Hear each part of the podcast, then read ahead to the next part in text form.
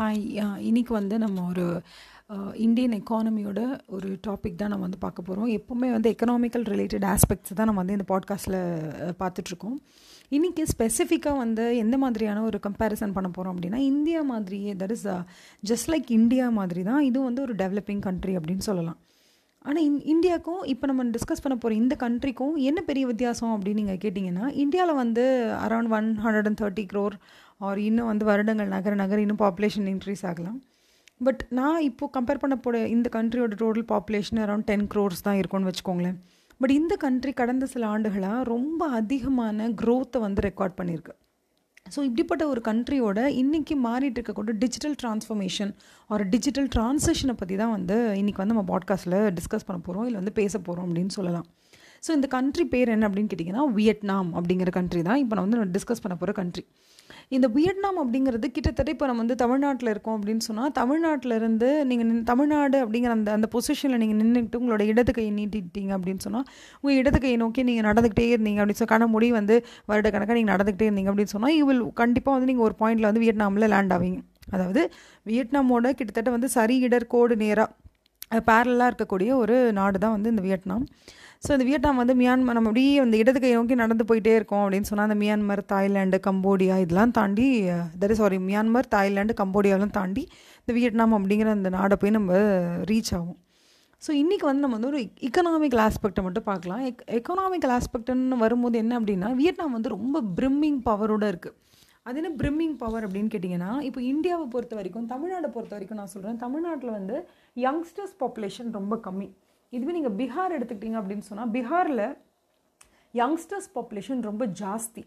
இது ரெண்டுத்தையும் வச்சு நம்ம என்ன பண்ண முடியும் அப்படின்னு கேட்டிங்கன்னா நம்ம எப்படி வந்து இப்போது ஆஸ்திரேலியாவையும் சைனாவையும் கம்பேர் பண்ணுறோம் அப்படின்னா சைனாவில் வந்து நிறைய பாப்புலேஷன் இருக்குது நிறைய பேர் இருக்காங்க வேலை பார்க்க அப்படின்னு நம்ம சொல்கிறோம் இதுவே ஆஸ்திரேலியாவை எடுத்துக்கிட்டோம்னா அங்கே வந்து மக்கள் தொகை ரொம்ப கம்மியாக இருக்குது அங்கே வந்து நிறைய பேர் இன்னும் இருந்தால் நல்லாயிருக்கும் அப்படிங்கிற மாதிரி ஆஸ்திரேலியாவை சொல்கிறோம்ல ஸோ இந்த மாதிரி ரெண்டு நாடுகளை கம்பேர் பண்ணுற மாதிரி தான் ஒரு நாட்டுக்குள்ளே இருக்கக்கூடிய ரெண்டு ஸ்டேட்ஸை கம்பேர் பண்ணுறதும் அப்படின்னு நம்ம சொல்லலாம். இந்த ரெண்டு ஸ்டேட்ஸை நீங்கள் கம்பேர் பண்ணும்போது நீங்கள் வந்து ரொம்ப கவனிக்க வேண்டிய விஷயம் என்ன அப்படின்னா இந்தியாவுக்குள்ளே ஒரு பிளானை இம்ப்ளிமெண்ட் பண்ணுறாங்க இந்த பிளானை இம்ப்ளிமெண்ட் பண்ண ஸ்டார்ட் பண்ணுற வருடங்கள் பார்த்திங்கன்னா ஆயிரத்தி தொள்ளாயிரத்தி அறுபதுகளில் இந்த மாதிரி ஃபேமிலி பிளானிங் இல்லைனா வந்து ஒரு குடும்பத்துக்கு ரெண்டு குழந்தைங்க அப்படிங்கிற மாதிரி அந்த பிளானை கொண்டு வர ஆரம்பிக்கிறாங்க. ஆனாலும் நம்மளுடைய நாடு வந்து எல்லா ஸ்டேட்ஸ்லேயும் இருக்கக்கூடிய லிட்ரஸி ரேஷியோவோ இல்லை அந்த அவேர்னஸோ ஈக்குவலாக இருக்க முடியாது. ஸோ சதர்ன் ஸ்டேட்ஸ் அப்படின்னு சொல்லக்கூடிய இப்போ ஃபார் எக்ஸாம்பிள் கேரளாவை எடுத்துக்கிட்டிங்கன்னா கேரளா தான் இருக்கிறதுலே முதல் மாநிலம் இந்த ஃபேமிலி பிளானிங்கை வந்து அடாப்ட் பண்ணி இம்ப்ளிமெண்ட் பண்ணி சக்ஸஸ்ஃபுல்லாக பண்ணுது. அதுக்கப்புறம் ஒரு ரெண்டு மூணு வருஷம் கேப்பில் தமிழ்நாடு அதை தட் இஸ் இம்ப்ளிமெண்ட் பண்ணிட்டாங்க. இப்போது தமிழ்நாடு கேரளா கர்நாடகா இந்த மாதிரி மாநிலங்கள் தான் இதில் முன்னோடி. இவங்க இம்ப்ளிமெண்ட் பண்ணி வருடங்கள் ஓடிடுச்சு முப்பது வருஷம் ஆயிடுச்சு. இன்றைக்கி நீங்கள் பார்த்தீங்கன்னா தமிழ்நாட்டில் வந்து ஒரு குடும்பத்துக்கு மினிமம் ஒரு மேக்ஸிமம் எப்படி எடுத்தாலும் ஆவரேஜாக ரெண்டு குழந்தைங்க தான் இருக்காங்க. ரெண்டு குழந்தைங்கள் அதுக்கு கீழே தான் இருக்காங்க. இந்த மாதிரி இருக்கும்போது இதனால் வந்து என்ன பெரிய பாதிப்பு? இல்லை இதில் இதனால் வந்து என்ன பெரிய லாபம் அப்படின்னு கேட்டிங்கன்னா கடந்த முப்பது வருஷமாக நம்ம வந்து ஒரு முன்னோடியாக இருக்கும். நம்ம மாநிலம் நம்ம மாநிலம் கேரள மாநிலம் இவங்கெல்லாம் வந்து மிகப்பெரிய முன்னோடியாக இருக்கும். எதில் அப்படின்னா குழந்தையோட அந்த அதாவது வந்து குழந்தை கண்டெய்ன்மெண்ட் ஜோன் அப்படின்னு சொல்லுவோம். தட் இஸ் கண்டெய்ன்மெண்ட் இந்த சென்ஸ் ஒரு ஒரு ஃபேமிலிக்கு ரெண்டு குழந்தைங்க அப்படிங்கிற அந்த ஒரு லிமிட்டுக்குள்ளே நம்ம வந்து மெயின்டைன் பண்ணி அதை வந்து அச்சீவ் பண்ணி முப்பது வருஷம் ஆயிடுச்சு. அந்த மாதிரி அச்சீவ் பண்ணதுனால இன்றைக்கி தமிழ்நாடு வந்து இழந்தது அதிகமாக ஈட்டுனது அதிகமாக அப்படின்னு கேட்டிங்கன்னா நிறைய ப்ரோஸ் அண்ட் கான்ஸ் இருக்குது பட் இந்த சுச்சுவேஷனில் இன்றைக்கி சூழ்நிலையில் தமிழ்நாட்டில் யங்ஸ்டர்ஸ் நிறைய பேர் இருக்காங்களான்னு கேட்டால் டூ தௌசண்ட் டுவெண்ட்டி ஒனில் இல்லை. ஸோ யூத் பாப்புலேஷன் தமிழ்நாட்டில் ரொம்ப வந்து குறைஞ்சிக்கிட்டே வருது. ஆனால் பீகாரில் வந்து இன்னமும் அந்த ஃபேமிலி பிளானிங்கை அவங்க ஹண்ட்ரட் பர்சன்ட் இன்ஸ்டால் பண்ணல இம்ப்ளிமெண்ட் பண்ணலை. இம்ப்ளிமெண்ட் பண்ணாததுனால இன்னும் பதினஞ்சு வருஷம் ஆகும் அவங்களுக்கு இம்ப்ளிமெண்ட் பண்ணுறதுக்கு year in two thousand twenty one so இன்ஃபர்மேஷன்லாம் வந்து மீடியா ரிப்போர்ட்ஸ் எல்லாம் என்ன சொல்லுது? மீடியா ரிப்போர்ட்ஸ் அண்ட் ரிவ்யூ அதுக்கப்புறம் ரிசர்ச் ஆர்கனைசேஷன்ஸ் எல்லாம் என்ன சொல்கிறாங்கன்னா இன்னமும் பீகாருக்கு டூ தௌசண்ட் தேர்ட்டி ஃபைவ்ல தான் இந்த மாதிரியான அந்த ஃபேமிலி பிளானிங் இம்ப்ளிமெண்டேஷன் அதுக்கப்புறம் நாம் இருவர் நமக்கு இருவர் இந்த கண்டெய்ன்மெண்ட்டை கொண்டு வரதுக்கு இன்னும் உங்களுக்கு பதினஞ்சு வருஷம் ஆகும் அப்படின்னு சொல்கிறாங்க so Bihar is a state where youth அப்படிங்கிற அந்த ஒரு பவர் வந்து ஒரு பிரிம்மிங்காக இருக்கக்கூடிய ஒரு ஸ்டேட் பீகார் தமிழ்நாட்டில் ஆவரேஜாக தமிழ்நாட்டில் இருக்கவனுக்கு வந்து முப்பது வயசுக்கு மேலே தான் ஆயிடுச்சான் அப்படின்னா என்ன அர்த்தம்னா தமிழ்நாட்டில் இருக்கக்கூடிய குழந்தைங்க இல்லைனா வந்து தமிழ்நாட்டில் இருக்கக்கூடிய இந்த யூத் பாப்புலேஷன் அப்படிங்கிறது ரொம்ப கம்மியாகிட்டே வருது. முப்பது வயசுக்கு மேற்கொண்டவங்களோட பாப்புலேஷன் வந்து ரொம்ப அதிகமாகிட்டு வருது அப்படின்னு சொல்லலாம். இதெல்லாம் நம்ம இங்கே டிஸ்கஸ் பண்ணுறோம் அப்படின்னு கேட்டால் வியட்நாமை பற்றி நம்ம பேசணும்ல வியட்நாமில் மொத்தமாக பத்து கோடி பேர் இருக்காங்க அப்படின்னா அதில் அஞ்சரை கோடி பேர் youth population so that is where economy will brim அப்படின்னு சொல்லலாம். இப்போது இதை வந்து நம்ம எப்படி கம்பேர் பண்ணலாம்னா ஒரு ஃபேமிலியில் நாலு பேர் இருக்கீங்கன்னு வச்சுக்கோங்களேன். அம்மா அப்பா ரெண்டு குழந்தைங்க. இப்போது அப்பா மட்டும் வேலை பார்க்குறாரு அம்மா ஹவுஸ் ஒய்ஃப் ரெண்டு குழந்தைங்களும் வந்து காலேஜ் படிச்சுட்டு இருக்காங்கன்னா யோசிச்சு பாருங்கள் வீட்டில் செலவு எப்படி இருக்கும்னு.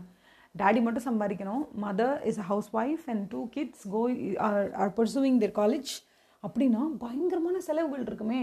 அப்போ ஒருத்தர் சம்பாரித்து நாலு பேர் சாப்பிட்றோம். கரெக்டாக அப்பா இஸ் ஏர்னிங் மெம்பர் பட் எத்தனை பேர் அந்த ஒரு சம்பாரத்தனை வச்சு சாப்பிட்றோன்னா அப்பா அம்மா குழந்தைங்க ரெண்டு பேர். சம்டைம்ஸ் அப்பாவோட பேரண்ட்ஸ் இருந்தாங்க. அவங்களுக்கு நீங்கள் ஃபீட் பண்ணணும் அப்படின்னு சொன்னால் அவங்களே சேர்த்துக்கோங்க கணக்கில். அப்போ ஒருத்தர் சம்பாரித்து ஆறு பேர் சாப்பிட்றோம். இந்த மாதிரியான காலகட்டத்தில் இந்த மாதிரியான ஒரு ஒரு ஃபேமிலி இருந்தது அப்படின்னு சொன்னால் அப்பாவோட பலு வந்து ரொம்ப ஜாஸ்தியாக இருக்கும். அப்பாவுக்கு இருக்கக்கூடிய கஷ்டங்கள் இல்லை அப்பா வந்து ஃபேஸ் பண்ணக்கூடிய சுச்சுவேஷன் வந்து ரொம்ப கஷ்டமான சுச்சுவேஷனாக இருக்கும். ஏன்னா இங்கே ஒருத்தர் சம்பாரித்து கிட்டத்தட்ட ஆறு பேர் நம்ம வந்து சாப்பிட்றோம். ஆனால் இன்னொரு ஃபேமிலி அப்படியே எடுத்துக்கோங்க. ஒரு ஃபேமிலி இருக்குது அங்கே அப்பா வேலை பார்க்குறாங்க அம்மா வேலை பார்க்குறாங்க.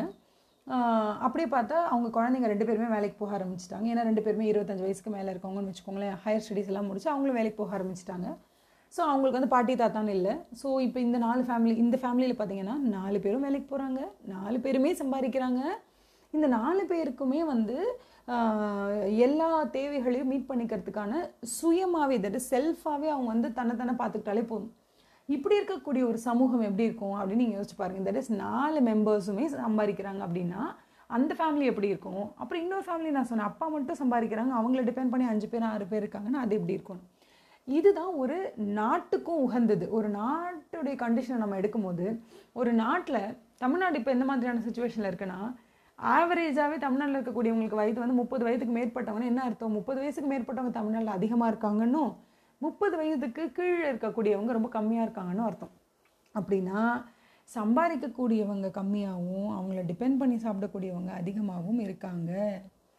ஆனால் வியட்நாம் எடுத்துக்கோங்க பத்து பேரில் அஞ்சரை பேர் அதாவது out of every hundred members ஐம்பத்தி அஞ்சு பேர் யூத் அப்போ இந்த ஐம்பத்தஞ்சு பேருமே வேலைக்கு போவாங்க சம்பாதிப்பாங்க படிப்பாங்க மேற்கொண்டு நிறைய ப்ரொடக்டிவிட்டி கொண்டு வருவாங்க க்ரியேட்டிவிட்டி கொண்டு வருவாங்க. இதெல்லாம் வந்து வியட்நாமுக்கு ஒரு சூப்பர் டூப்பர் டிரான்சிஷன் அப்படின்னே சொல்லலாம். ஸோ இந்த இடத்துல தான் நம்ம வந்து என்ன நோட்டீஸ் பண்ண போகிறோம்னா இன்னும் வரக்கூடிய ஒரு ஒன் ஆர் டூ சீரீஸில் நம்ம வந்து வியட்நாமோட எக்கானமியை பற்றி நிறையவே டிஸ்கஸ் பண்ண போகிறோம் வியட்நாம் அப்படிங்கிறது வந்து எந்த மாதிரியான ஒரு சவுத் ஈஸ்ட் ஏஷியாவில் இருக்கக்கூடிய ஒரு கண்ட்ரி இங்கே பாப்புலேஷன் வந்து more than five point five that is அஞ்சரை கோடி பேருக்கு மேலே இங்கே வந்து யூத் பீப்புள் இருக்காங்க. ஸோ இந்த இடத்துல ஒரு டிஜிட்டலைசேஷன் ஒரு டிஜிட்டைசேஷன் ஒரு ஹவு டு யூ கால் நம்ம வந்து டெக்னிக்கலாக ஒரு ஒரு டெக்னாலஜியை கொண்டு போய் ரீச் பண்ணோம் அப்படின்னு சொன்னால் இந்த இடத்துல சீக்கிரமாக ஸ்ப்ரெட் ஆகும். ஏன்னா எல்லாமே யூத் பாப்புலேஷன் எல்லாருக்குமே டெக்னாலஜி தெரியும். ஸோ ஒரு ஆப் நீங்கள் இங்கே கொண்டு போய் விட்டீங்க அப்படின்னு சொன்னால் கட கட கடன் டூ க்ரோர் ஆப் டவுன்லோட் ஆகும்.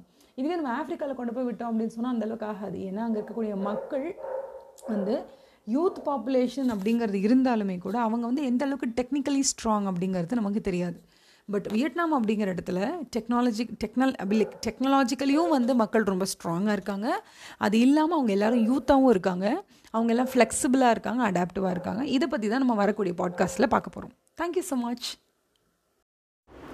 Turning a crisis into opportunity. So that's what Vietnam is doing right now.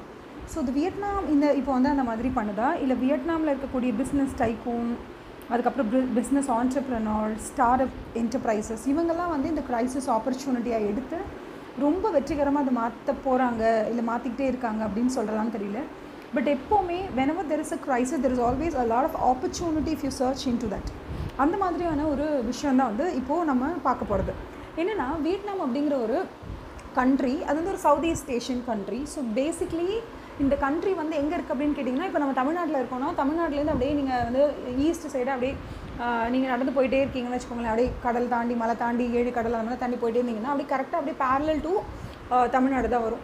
என்ன ஒரு மியான்மர் தாய்லாண்டு கம்போடியா இதெல்லாம் கடந்தீங்கன்னா கடைசியில் வந்து வியட்நாமில் போய் நிற்பீங்க ஓகே ஸோ இந்த வியட்நாம் அப்படிங்கிறது வந்து இட்ஸ் நாட் ஒரு ஒரு ரொம்ப தூரத்தில் இருக்க ஒரு கண்ட்ரி அப்படி இல்லைன்னா நம்மளோட கல்ச்சரில் வந்து ரொம்ப டிஃப்ரெண்ட்டான ஒரு கண்ட்ரி அப்படிலாம் இல்லை. கிட்டத்தட்ட பார்த்தா நிறைய கல்ச்சுரல் சிமிலாரிட்டிஸு um, அதுக்கப்புறம் அவங்களோட ஃபுட்டு குவிசைனில் வந்து நிறைய சிமிலாரிட்டிஸ் இருக்கும். பட் ஸ்டில் இந்தியாவோட கம்பேர் பண்ணி பார்க்கும்போது இந்தியாவோட கஸ்டம் அவர் இந்தியாவோட கல்ச்சரோட அவர் தமிழ்நாடு கேரளா இந்த மாதிரி ஸ்டேட்ஸோட அவங்களுக்கு இருக்கிற கல்ச்சர் சின்க்ரனைசேஷனை uh, விட சைனாவோட அவங்களுக்கு இருக்கக்கூடிய கல்ச்சர் சின்க்ரனைசேஷன் ரொம்ப ஜாஸ்தி. ஏன்னா அது வந்து லொக்கேஷனல் அட்வான்டேஜ் தான். அவங்க வந்து சைனாலேருந்து ரொம்ப பக்கத்துலேயே இருக்கிறதுனால சைனாவோட குசைன் வந்து அவங்களுக்கு ரொம்ப சிமிலராக சிமிலர் பேட்டர்னாக இருக்கும் நம்மளதை விட. ஸோ இதெல்லாம் தாண்டி வியட்நாம் அப்படின்னு கேள்விப்பட்டால் நமக்கு என்ன ஞாபகம் வரும்? நம்ம மேபி ஒரு ஹிஸ்ட்ரியில் வியட்நாம் பற்றி வியட்நாம் வார் அது மாதிரி எதாவது படிச்சிருப்போமே தவிர அதர்வைஸ் நமக்கு வந்து அஸ்ன்னு ஒரு கண்ட்ரியை பற்றி நம்ம கேட்டோம்னா நமக்கு வந்து பெரிய அளவில் கம்போடியாவுக்கும் வியட்நாமுக்கும் என்ன வித்தியாசம்? இல்லை மியான்மருக்கும் வியட்நாமுக்கு என்ன பெரிய வித்தியாசம்? எங்கே பாப்புலேஷன் ஜாஸ்தியாக இருக்குது எங்கே எந்த ரிலீஜன் ஃபாலோ பண்ணுறாங்க அப்படின்னா ஒன்றும் பெரிய ஐடியா பேசிக்கலி ஐ மீன் ஒரு ஒரு eighty percentage of the whole லாட்டுக்கு பெரிய ஐடியா இருக்காது. ஓகே ஸோ அந்த மாதிரி நமக்கு வந்து it's just South East South East Asian country இப்போது அந்த குவிசைனை பற்றி அங்கே இருக்கக்கூடிய கிளைமேட் பற்றி ரிலிஜன் பற்றி இதை பற்றிலாம் நம்ம நிறைய பேசலாம். ஆனால் அது வந்து என்ன ஆகிடும்னா ஒரு ஹவுடி கால் ஒரு சோஷியாலஜி பற்றியோ இல்லை சோஷியல் ஸ்ட்ரக்சரை பற்றியோ பேசுகிற மாதிரி ஒரு விஷயம் ஆகிடும் இப்போ நம்ம என்ன பண்ண போகிறோம்னா ஒரு பிஸ்னஸ் பாயிண்ட் ஆஃப் வியூவில் அப்படி இல்லைன்னா ஒரு எக்கானமி வந்து எந்த மாதிரி ஒரு டிரான்ஸ்ஃபர்மேஷன் எடுக்குது அப்படிங்கிறத பற்றி பார்க்க போகிறோம் மேம் எக்கானமியோட டிரான்ஸ்ஃபர்மேஷனுக்கும் குவிசைனுக்கும் சம்மந்தமே இல்லையான்னு கேட்டால் கண்டிப்பாக நிறைய சம்மந்தம் இருக்குது அதாவது ஒரு ஒரு ஒரு கல்ச்சர் ஒரு கண்ட்ரியோட சாப்பாடு அதுக்கப்புறம் அவங்களோட அவங்களோட ட்ரெஸ்ஸிங் சென்ஸ் அவங்களோட கல்ச்சர் இது எல்லாத்துக்கும் அதுக்கப்புறம் அவங்க அந்த கண்ட்ரியோட பொருளாதாரத்துக்கும் தட் இஸ் அந்த கண்ட்ரியோட எக்கானமிக்கும் நிறையவே க்ளோஸ் கனெக்ட் கனெக்ஷன் இருக்குது அதாவது அந்த நம்மளோட லைஃப்பில் தெர் இஸ் எவ்ரி பீப்புள் ஒரு எவ்ரி சொசைட்டி இல்லை ஒரு ஒவ்வொரு structural சொசைட்டிலையுமே the way of their life அதுக்கும் அதோட பொருளாதாரத்துக்கும் இந்த எக்கானமிக்கும் நிறைய சிங்க்ரனைசேஷன் இருக்குது பட் இப்போ நம்ம பார்க்க போகிற இந்த பர்டிகுலர் டிஸ்கஷன் எதை நோக்கி அப்படின்னு கேட்டிங்கன்னா அங்கே இருக்கக்கூடிய மக்கள் தொகையை பற்றி மக்கள் தொகை பார்த்தீங்கன்னா அங்கே பத்து கோடி பேர் இருக்காங்க. ஓகேவா பத்து கோடி பேர்னு சொல்லும் போது கிட்டத்தட்ட வந்து ஒரு ஒரு ஒரு ஒரு பெரிய ஹவுடியூ கால் ஒரு ஒரு பெரிய தமிழ்நாடுன்னு வச்சுக்கோங்களேன் அவ்வளோதான் இப்போ தமிழ்நாடு நீங்கள் வந்து ஒரு கண்ட்ரின்னு மாற்றிட்டிங்கன்னா அந்த மாதிரி தான் இருக்கும். வியட்நாம் அப்படிங்கிறது. ஸோ அந்த கண்ட்ரியோட டோட்டல் பாப்புலேஷனே பத்து கோடி பேர் தான். இந்த பத்து கோடி பேரில் அஞ்சரை கோடி பேர் வந்து நான் சொன்ன மாதிரி இவங்க எல்லாருமே வந்து யங்ஸ்டர்ஸ் யங்ஸ்டர்ஸ்னால் யார் அப்படின்னு கேட்டிங்கன்னா ஒரு எயிட்டீன் இயர்ஸ் ப்ளஸ்ஸு அதுலேருந்து ஒரு டுவெண்ட்டி ஃபைவ் அதுக்குள்ளே அந்த மாதிரி ஒரு டுவெண்ட்டி ஃபைவ் கீழே இருக்காங்கன்னு வச்சுக்கோங்களேன். ஸோ யூத் பாப்புலேஷன் இன்னும் சொல்ல போனோன்னா ஒர்க்கிங் ஏஜ் பாப்புலேஷன் நீங்கள் எடுத்திங்கன்னா பிலோ சிக்ஸ்டி இயர்ஸ் இருக்கிறவங்க எல்லாரையுமே நம்ம வந்து ஒர்க்கிங் ஏஜ் பாப்புலேஷனில் டெஃபினட்டாக எடுக்க முடியும். ஸோ பேசிக்கலி நம்மளோட பைஃபர்கேஷன் இப்போ எப்படி இருக்குன்னா அந்த பத்து கோடி பேர் அஞ்சரை கோடி பேர் வந்து யங்ஸ்டர்ஸ் யூத் பாப்புலேஷன் அப்படின்னு சொல்லலாம்.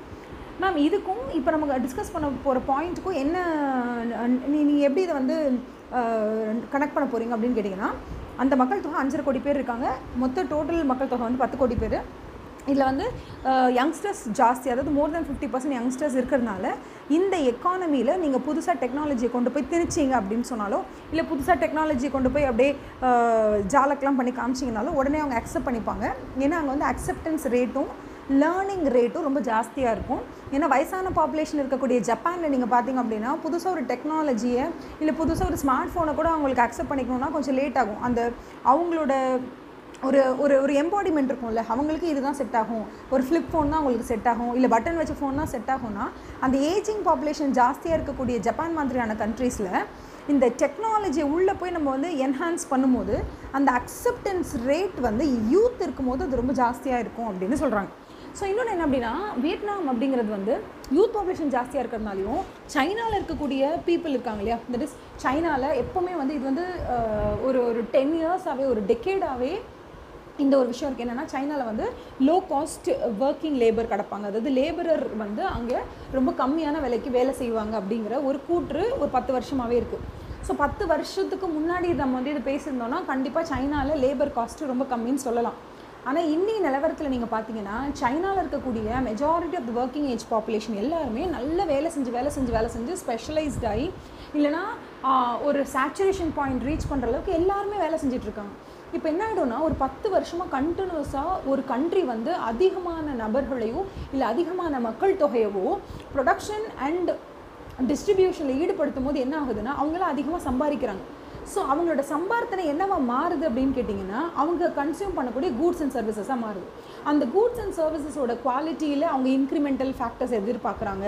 அவங்க வேலை செஞ்சு வரக்கூடிய பணத்தில் அவங்க எல்லாமே கன்சம்ஷன் பண்ணது போக அவங்க சேமிக்கிறாங்க. ஸோ போக போக போக அதிகமான அளவுக்கு ப்ரொடக்டிவிட்டி வேணும் அப்படின்னா ஒரு பாயிண்ட்டுக்கு அப்புறமா சைனாவில் இருக்கக்கூடிய பீப்புளோட ஜென்ரலான வேஜ் காஸ்ட் அப்படிங்கிறது இம்ப்ரூவ் ஆகுது. ஏன்னா ஒரு பத்து வருஷமாக எனக்கு வந்து எந்த ஒரு ப்ராப்ளமும் இல்லாமல் என் கண்ட்ரியில் எம்ப்ளாய்மெண்ட் ஆப்பர்ச்சுனிட்டிஸ் அதிகமாகிட்டே இருக்குது அப்போ என்ன ஆகும் அப்படின்னு கேட்டிங்கன்னா அன்எம்ப்ளாய்மெண்ட் ரேட் கம்மியாயிருக்கு. அன்எம்ப்ளாய்மெண்ட் ரேட் கம்மியாயிடுச்சு அப்படின்னு சொன்னாலே வேஜ் காஸ்ட் இன்க்ரீஸ் ஆகிடும் இதை வந்து உங்களுக்கு புரியுற மாதிரி நான் எப்படி ரொம்ப சிம்பிளாக சொல்ல போகிறேன் அப்படின்னா மொத்தம் உங்கள் ஊரில் வந்து நூறு பேர் இருக்காங்கன்னு வச்சுக்கோங்களேன். இந்த நூறு பேருமே வேலை இல்லாமல் இருக்காங்க அப்படின்னு சொன்னால் இப்போ வேலை கொடுக்கறதுக்காக உங்கள் உங்களோட வில்லேஜ்க்கு யாராவது வராங்கன்னு வச்சுக்கோங்க. அப்போ அங்கே ஃபஸ்ட்டு ஆளை யார் வேலைக்கு எடுக்கிறாங்களோ அந்த பையன் ஃபஸ்ட்டு யாராவது ஒருத்தர் தாங்க வேலைக்கே நாங்கள் எடுத்துக்குவோம். எங்களுக்கு ஒரு ஒரே ஒரு வேகன்சி தான் இருக்குன்னு சொல்லிட்டாங்கன்னா ஆப்வியஸாக என்ன தெரியுமா ஆகும்? அந்த ஹண்ட்ரட் மெம்பர்ஸில் யாராவது ஒருத்தருக்கு வேலை கிடச்சா போதும்னு எவ்வளோ சம்பளம் கொடுத்தாலும் பரவாயில்ல. ஏதோ ஒரு சம்பளத்தை கொடுங்க. ஒன்றும் இல்லாமல் இருக்கிறதுக்கு நீங்கள் கொடுத்தா போதும்னு எல்லோரும் வேலைக்கு வருவாங்க. இப்படி கொஞ்சம் கொஞ்சமாக அந்த அந்த ஊரில் இருக்கக்கூடிய நூறு பேரில் ஐம்பது பேருக்கு வேலை கிடைக்குது அறுபது பேருக்கு வேலை கிடைக்குது எழுபது பேருக்கு வேலை கிடைக்குதுன்னு வச்சுக்கோங்களேன். இதுதான் சைனாவோட நிலைமையும். ஆரம்பத்தில் நூறு பேர் வேலை இல்லாமல் இருக்காங்க. கொஞ்ச நாள் போக போக போக போக எல்லாருக்கும் வேலை கிடைக்குது. ஒரு பாயிண்டில் தொண்ணூத்தெட்டு பேரும் வேலை செய்கிறாங்க மிச்சம் ரெண்டு பேர் தான் இருக்காங்க. இப்போ என்ன ஆகிடும்னா நீங்கள் இன்னமும் வேலை வாய்ப்பு சைனாலே கொண்டு போய் கொடுக்கணும்னு நினைக்கும் பொழுது கடைசி ரெண்டு பேர் என்ன கேட்பான் அப்படின்னா ஓ அப்படின்னா வந்து உங்களுக்கு இன்னும் எம்ப்ளாய்மெண்ட்டுக்கு ஆள் தேவைப்படுது. ஆனால் உங்களுக்கு ஆள் இல்லை இல்லையா? அப்போ நீங்கள் என்ன பண்ணணும்னா நான் கேட்குற பணத்தை நீங்கள் கொடுத்தாதான் நான் வந்து உங்களுக்கு வேலை செய்வேன் அப்படின்னு சொல்லக்கூடிய அந்த நெகோஷியபிள் கெப்பாசிட்டி ஆர் அது வந்து டிமாண்டிங் கெப்பாசிட்டி வந்து லேபரர்ஸ்க்கு வந்துடும் வேலை கொடுக்குறவனை தாண்டி வேலை செய்கிறான் பார்த்தீங்களா அவனுக்குன்னு ஒரு பவர் கிடச்சிரும். இந்த பவர் தான் சைனாவில் கடந்த பத்து பதினஞ்சு வருஷமாக நடந்துகிட்ருக்கு ஒரு பாயிண்ட்டுக்கு அப்புறம் சைனீஸ் லேபரர்ஸ் என்ன கேட்க ஆரம்பிச்சிட்டாங்க அப்படின்னா நாங்களே இப்போ ரொம்ப ஸ்பெஷலைஸ்ட் ஆகிட்டோம் பத்து வருஷமாக நாங்கள் இந்த வேலையை செஞ்சு கொடுத்துட்ருக்கோம் எங்கள் அளவுக்கு யாராலையும் வந்து இது வந்து ரொம்ப திறமையாக செஞ்சு கொடுக்க முடியாது அப்படிங்கிறதுனால எங்களுக்கு நீங்கள் அதிகமாக தான் இன்கம் கொடுக்கணும். எங்களுக்கு நீங்கள் அதிகமாக தான் வேஜஸ் கொடுக்கணும் அப்படின்னு கேட்க ஆரம்பிச்சிட்டாங்க. இப்போது சைனாவில் இருக்கக்கூடிய ப்ரொடியூசர்ஸ் என்ன பண்ணுறாங்க அப்படின்னா சைனாவில் ப்ரொடியூஸ் பண்ணுறதை விட நம்ம என்ன பண்ணலாம் அப்படின்னா கம்போடியாக்கோ மியான்மர்க்கோ இல்லை வியட்நாம்க்கோ நம்ம போனோம் அப்படின்னு சொன்னால் அங்கே இருக்கக்கூடிய மக்களுக்கு வந்து நூறு பேர் இருக்காங்கன்னா இருபது பேருக்கு தான் வேலை இருக்குது நிறைய பேர் வேலை இல்லாமல் திண்டாடிட்டு இருக்காங்க. இந்த மாதிரியான சூழ்நிலையில் வேலை வாய்ப்பை நம்ம வியட்நாமில் போய் கிரியேட் பண்ணோம் அப்படின்னு சொன்னால் பத்து வருஷத்துக்கு முன்னாடி சைனாவில் எப்படி எல்லாரும் கம்மி விலைக்கு வேலை செஞ்சு கொடுத்தாங்களோ அந்த மாதிரி வியட்நாமில் இருக்கவங்க இப்போ வேலை செஞ்சு கொடுப்பாங்க. அதனால் தாய்வான் சைனா ஆஸ்திரேலியா போன்ற நாடுகள் இப்போ தன்னோட ப்ரொடக்ஷன் ஃபெசிலிட்டிஸை வியட்நாமுக்கு ஷிஃப்ட் பண்ணியிருக்காங்க. இப்போது அடுத்தது என்னென்னா இருபது பேர் மட்டுமே வேலை செய்துட்டு இருந்த இந்த வியட்நாமில் இப்போ கிட்டத்தட்ட அறுபது எழுபது பேருக்கு வேலை கிடச்சிருக்கு அப்படின்னு சொன்னால் அந்த சமூகம் இது வரைக்கும் வந்து வேலை இல்லாமல் இருந்த மக்கள் அனைவருக்கும் இப்போ வந்து நல்ல வேலை கிடைக்குது. எல்லாரும் வேலைக்கு போகிறாங்க எல்லாரும் சம்பாதிக்கிறாங்க. இப்போ தே வாண்ட் டு ஸ்பெண்டுங்கிற வந்துருச்சுல. அதாவது இப்போ இப்படி வச்சுக்கலாமா? உங்கள் அப்பா அம்மா நீங்கள் ரெண்டு பேர் இருக்கீங்க வீட்டில் உங்கள் அப்பா மட்டும் தான் வேலைக்கு போகிறாரு உங்கள் அம்மா வேலைக்கு போகல நீங்கள் ரெண்டு பேருமே காலேஜ் ஃபைனல் இயர் முடிச்சிட்டீங்க. உங்கள் ரெண்டு பேருக்குமே வேலை கிடைக்கல. அப்போ என்ன ஆகிடுது அப்படின்னு சொன்னீங்கன்னா அப்பாவுடைய 50000 ரூபாய் சம்பளத்தில் உங்கள் நாலு பேராலையும் சர்வை பண்ண முடியுமான்னு கேட்டால் கண்டிப்பாக முடியும். அப்படி தான் வியட்நாம் வந்து ரெண்டு வருஷம் முன்னாடி வரைக்கும் இருந்துச்சு. ஓகே இப்போ என்ன ஆயிடுச்சு அப்படின்னு சொன்னீங்கன்னா சைனாவில் இருக்கக்கூடிய நூறு பேருக்கு வேலை கிடச்சிட்டதுனால இனிமேல் மேற்கொண்டு அவங்களே இன்னும் நிறைய ஓவர் டைம் பார்க்க சொன்னோன்னா அவங்க ஏகப்பட்ட காசு கேட்குறாங்க அப்படிங்கிறதுனால அந்த ஸ்பில் ஓவர் எஃபெக்ட்னு சொல்லுவோம். சைனா நிரம்பி வழிஞ்சு வழிஞ்சு கீழே ஊற்றும் போது அது அப்படியே கம்போடியாக்கும் வியட்நாமுக்கும் மியான்மருக்கும் மற்ற கண்ட்ரீஸ்க்கும் வந்து அப்படியே விலகி ஊற்றும் பொழுது அந்த வியட்நாம் அது வந்து என்ன பண்ணுறாங்கன்னா பருகிறதுக்கு பார்க்குறாங்க அப்போ வியட்நாம் இப்போ என்ன மாதிரியான ஒரு டிரான்சிஷனரி ஃபேஸில் இருக்குது அப்படின்னு கேட்டிங்கன்னா உங்கள் அப்பா மட்டும் வேலை செஞ்சுட்டு இருந்தாங்க அம்மா ஹோம் மேக்கர் நீங்கள் ரெண்டு பேருமே கிராஜுவேஷன் முடிச்சுட்டு வேலை இல்லாமல் இருக்கீங்க. இந்த சுச்சுவேஷன்லேருந்து இப்போ என்ன மாதிரி சுச்சுவேஷன் நீங்கள் ட்ரான்ஸ்மிட் ஆகுறீங்க அப்படின்னு கேட்டால் உங்கள் அம்மாவுக்கும் வேலை கிடச்சிருச்சு உங்கள் ரெண்டு பேருக்கும் வேலை கிடச்சிருச்சு. இப்போ வீட்டில் நாலு பேரும் சம்பாதிக்கிறீங்க. இப்போ யோசிச்சு பாருங்கள் ரெண்டு வருஷத்துக்கு முன்னாடி நீங்கள் நாலு பேர் உங்கள் அப்பாவோட சம்பார்த்தனையில் இருந்தீங்க. இப்போ உங்கள் நாலு பேருக்கும் வேலை இருக்குது நாலு பேருக்கும் வருமானம் இருக்குன்னும் போது நீங்கள் நாலு பேருமே அதிகப்படியான பொருட்களையும் சேவைகளையும் யூஸ் பண்ணணும்னு நினைப்பீங்க. அதாவது அதிகப்படியான கூட்ஸ் அண்ட் சர்வீசஸை நம்ம கன்சியூம் பண்ணணும் அப்படின்னு நீங்கள் கண்டிப்பாக ஆசைப்படுவீங்கல்ல? இந்த ஆசை ஆரம்பிக்கும் பொழுது ஆட்டோமேட்டிக்காக வியட்நாமில் என்ன ஆகிடும்னா இருபது பேர் வேலை செய்துட்டு இருந்த இடத்துல எழுபது பேர் வேலை செய்கிறாங்க அப்போ அந்த வேலையை கொடுத்து க்ரியேட் பண்ணுறான் தெரியுமா? இப்போ ஃபார் எக்ஸாம்பிள் ஆப்பிள் ஐஃபோனுடைய ஃபேக்ட்ரி வியட்நாமில் க்ரியேட் ஆகுது. ஆப்பிள் ஐஃபோனை பொறுத்த வரைக்கும் சைனாவில் இது வரைக்கும் அவன் என்ன பண்ணிட்டு இருந்தான்? டென் மில்லியன் டாலர்ஸ்க்கு அவன் ஒரு ஃபேக்ட்ரியை ரன் பண்ணிட்டு இருந்தான். அதே டென் மில்லியன் டாலர்ஸை கொண்டு வந்து வியட்நாமில் போடும்பொழுது அவனுக்கு அதிகப்படியான ப்ரொடக்டிவிட்டி கிடைக்குதுன்றதுனால ஆப்பிளை பொறுத்த வரைக்கும் அவனுடைய ப்ரொடக்ஷன் ஃபெசிலிட்டிங்கிறது சைனாவில் இருந்தாலும் இல்லை வியட்நாமில் இருந்தாலும் அவனை பொறுத்த வரைக்கும் அது ஒரு பெரிய டிஃப்ரென்ஸை க்ரியேட் பண்ண போகிறது கிடையாது. ஆனால் இந்த வியட்நாம்ங்கிற கண்ட்ரிக்கு புதுசாக ஒரு பத்து மில்லியன் டாலர் உள்ள இன்புட்டாக வரும்பொழுது இந்த டென் மில்லியன் டாலர்ஸுமே யாருக்கு இன்கமாக போய் ரீச் ஆகுது அப்படின்னு கேட்டிங்கன்னா ஃபார் எக்ஸாம்பிள் இப்போ வந்து ஆப்பிளில் அசம்பிளி லைன் ஒன்று இருக்குன்னா எட்டாயிரம் that is for example eight million டாலர்ஸ்க்கு raw material வந்து இறங்குது. அந்த எயிட் மில்லியன் டாலரோட ரா மெட்டீரியலை அசம்பிள் பண்ணுறது தான் அங்கே இருக்கிறவங்க வேலைனா கிட்டத்தட்ட டூ மில்லியன் டாலர்ஸ் அளவுக்கு ஈக்குவலாக வியட்நாமோட கரன்சி வந்து அந்த கண்ட்ரிக்குள்ளே இன்ஃப்யூஸ் பண்ணுறாங்க எந்த மாதிரி? லேண்டு ஃபேக்ட்ரி அதுக்கப்புறம் லேபர் காஸ்ட்டு அங்கே இருக்கக்கூடிய செக்யூரிட்டிக்கு அப்புறம் அங்கே இருக்கக்கூடிய சிசிடிவி ஃபிக்ஸ் பண்ணுறவனுக்கு அங்கே இருக்கக்கூடிய ஆட்டோமேட்டிக் ரொபாட் இன்ஸ்ட்ரக்ஷனுக்கு தட் இஸ் இன்ஸ்ட்ருமெண்ட்ஸ்க்கு இப்படி பல ரீசனுக்காக வியட்நாம்குள்ளே ஒரு ப்ரொடக்ஷன் ஃபெசிலிட்டி நடத்துகிறோன்னா நீங்கள் டென் மில்லியன் டாலர்ஸ் ஆகுது உள்ளே புகுத்தணும் இன்ஃப்யூஸ் பண்ணணும். இந்த பத்து மில்லியன் டாலரும் இப்போ வியட்நாமில் இருக்கக்கூடிய ஹவுஸ் ஹோல்டு கையில் இருக்குது so the Apple company which has given the contract to Vietnamese company or Chinese company அப்போது ஆப்பிளில் பொறுத்த வரைக்கும் அது ஒரு பெரிய டிஃப்ரென்ஸ் கிடையாது. It's either you know China or Vietnam that doesn't make that doesn't make any difference because as far as concern I am concern with the quality of the good that they're giving me if Vietnam is more efficient and less costlier I mean less cost less காஸ்ட்டாக அவங்களுக்கு கொடுக்க முடியுது அப்படின்னு சொன்னால் ஆப்வியஸாக apple iPhone என்ன பண்ணுவாங்கன்னா அவங்க தன்னோட ப்ரொடக்ஷன் ஃபெசிலிட்டியை வியட்நாமில் வச்சுக்க தான் ஆசைப்படுவாங்க. ஆனால் இது வியட் வியட்நாமுக்கு மிகப்பெரிய ஒரு ட்விஸ்ட் பாயிண்ட் ஏன்னா இது வரைக்கும் அப்பா மட்டும் ஐம்பதாயிரம் வாங்கிட்டு இருந்தார். இப்போ அம்மாக்கு ஐம்பதாயிரம் ரெண்டு பசங்களுக்கும் ஐம்பது ஐம்பதாயிரம் வரப்போகுது. அப்போ ஒரு ஃபேமிலியில் லாஸ்ட் இயர் வரைக்கும் ஐம்பதாயிரரூபா வச்சு நாலு பேர் சாப்பிட்டாங்க. இன்றைக்கி டூ லேக்ஸ் வருது நாலு பேர் சாப்பிட்றதுக்கு அப்படின்னா இன்றைக்கி இந்த ஃபேமிலியோட வாழ்வாதாரம் தட் இஸ் அந்த லைவ்லிஹுட்டு அவங்களோட லைஃப் ஸ்டைலு அவங்க வாங்கணும்னு ஆசைப்படக்கூடிய அந்த கூட்ஸு அவங்களுக்கு தேவையான ஸ்மார்ட் ஃபோன் அவங்களுக்கு தேவையான நவீன பொருட்கள் அதாவது என்னென்னலாம் இன்னோவேட்டிவாக கூட்ஸ் அண்ட் சர்வீசஸ் மார்க்கெட்டில் வந்திருக்கோ இது எல்லாமே அந்த நாலு பேரும் யூஸ் பண்ணணும்னு நினைப்பாங்க. இந்த நாலு பேரும் அதை வாங்கணும்னு ஆசைப்படும் பொழுது தான் அமேசான் மாதிரியான கம்பெனிஸ் அதுக்கப்புறம் ஐக்கியா மாதிரியான கம்பெனிஸ் இவங்க எல்லாரும் என்ன பண்ணுவாங்க? வியட்நாமை நோக்கி படையெடுத்து செல்லுவாங்க. ஏன்னா இப்போ வியட்நாம் கிட்ட கிட்டத்தட்ட பத்து மில்லியன் டாலர் மக்கள் கிட்ட என்னவா போய் சேர்க்கப்பட்டிருக்கு? அதாவது இன்கமாக போய் சேர்ந்துருக்கு. அந்த பத்து மில்லியன் டாலர் அளவுக்கு வியட்நாம் வந்து கூட்ஸ் அண்ட் சர்வீசஸை வெளியில் ஏற்றுமதி பண்ணி கொடுத்துட்டாங்க. அப்போ அந்த பத்து மில்லியன் டாலர் அவங்களுக்குள்ள சுழண்டுட்டு இருக்கு அப்படின்னா அது இது ten million dollars or raw materials அப்புறம் அந்த ப்ரா- ர- அதாவது பொருட்களுக்கு போக மிச்சம் இருக்கக்கூடிய ஒரு எயிட் மில்லியன் டாலர்ஸ் உடவை அது வந்து அந்த வியட்நாம்குள்ளே தான் சர்க்குலேஷனில் இருக்குன்னா அந்த வியட்நாமுடைய எட்டு மில்லியன் டாலரு இப்போ அவங்க செலவு பண்ண ரெடியாக இருக்காங்க மக்கள். அந்த எட்டு மில்லியன் டாலர் ஒரு ரெண்டு மில்லியன் டாலர் அவங்க வந்து சேவ் பண்ணணும்னு நினைக்கிறாங்கன்னு வச்சுக்கோங்களேன். மிச்சம் இருக்கக்கூடிய கரன்சி அந்த கரன்சி அவங்க ஸ்பெண்ட் பண்ண நினைக்கிறாங்க. ஆனால் வியட்நாமில் இது வரைக்கும் அந்த மாதிரியான பெரிய அளவு டிமாண்டை அந்த கண்ட்ரி பார்த்ததில்ல.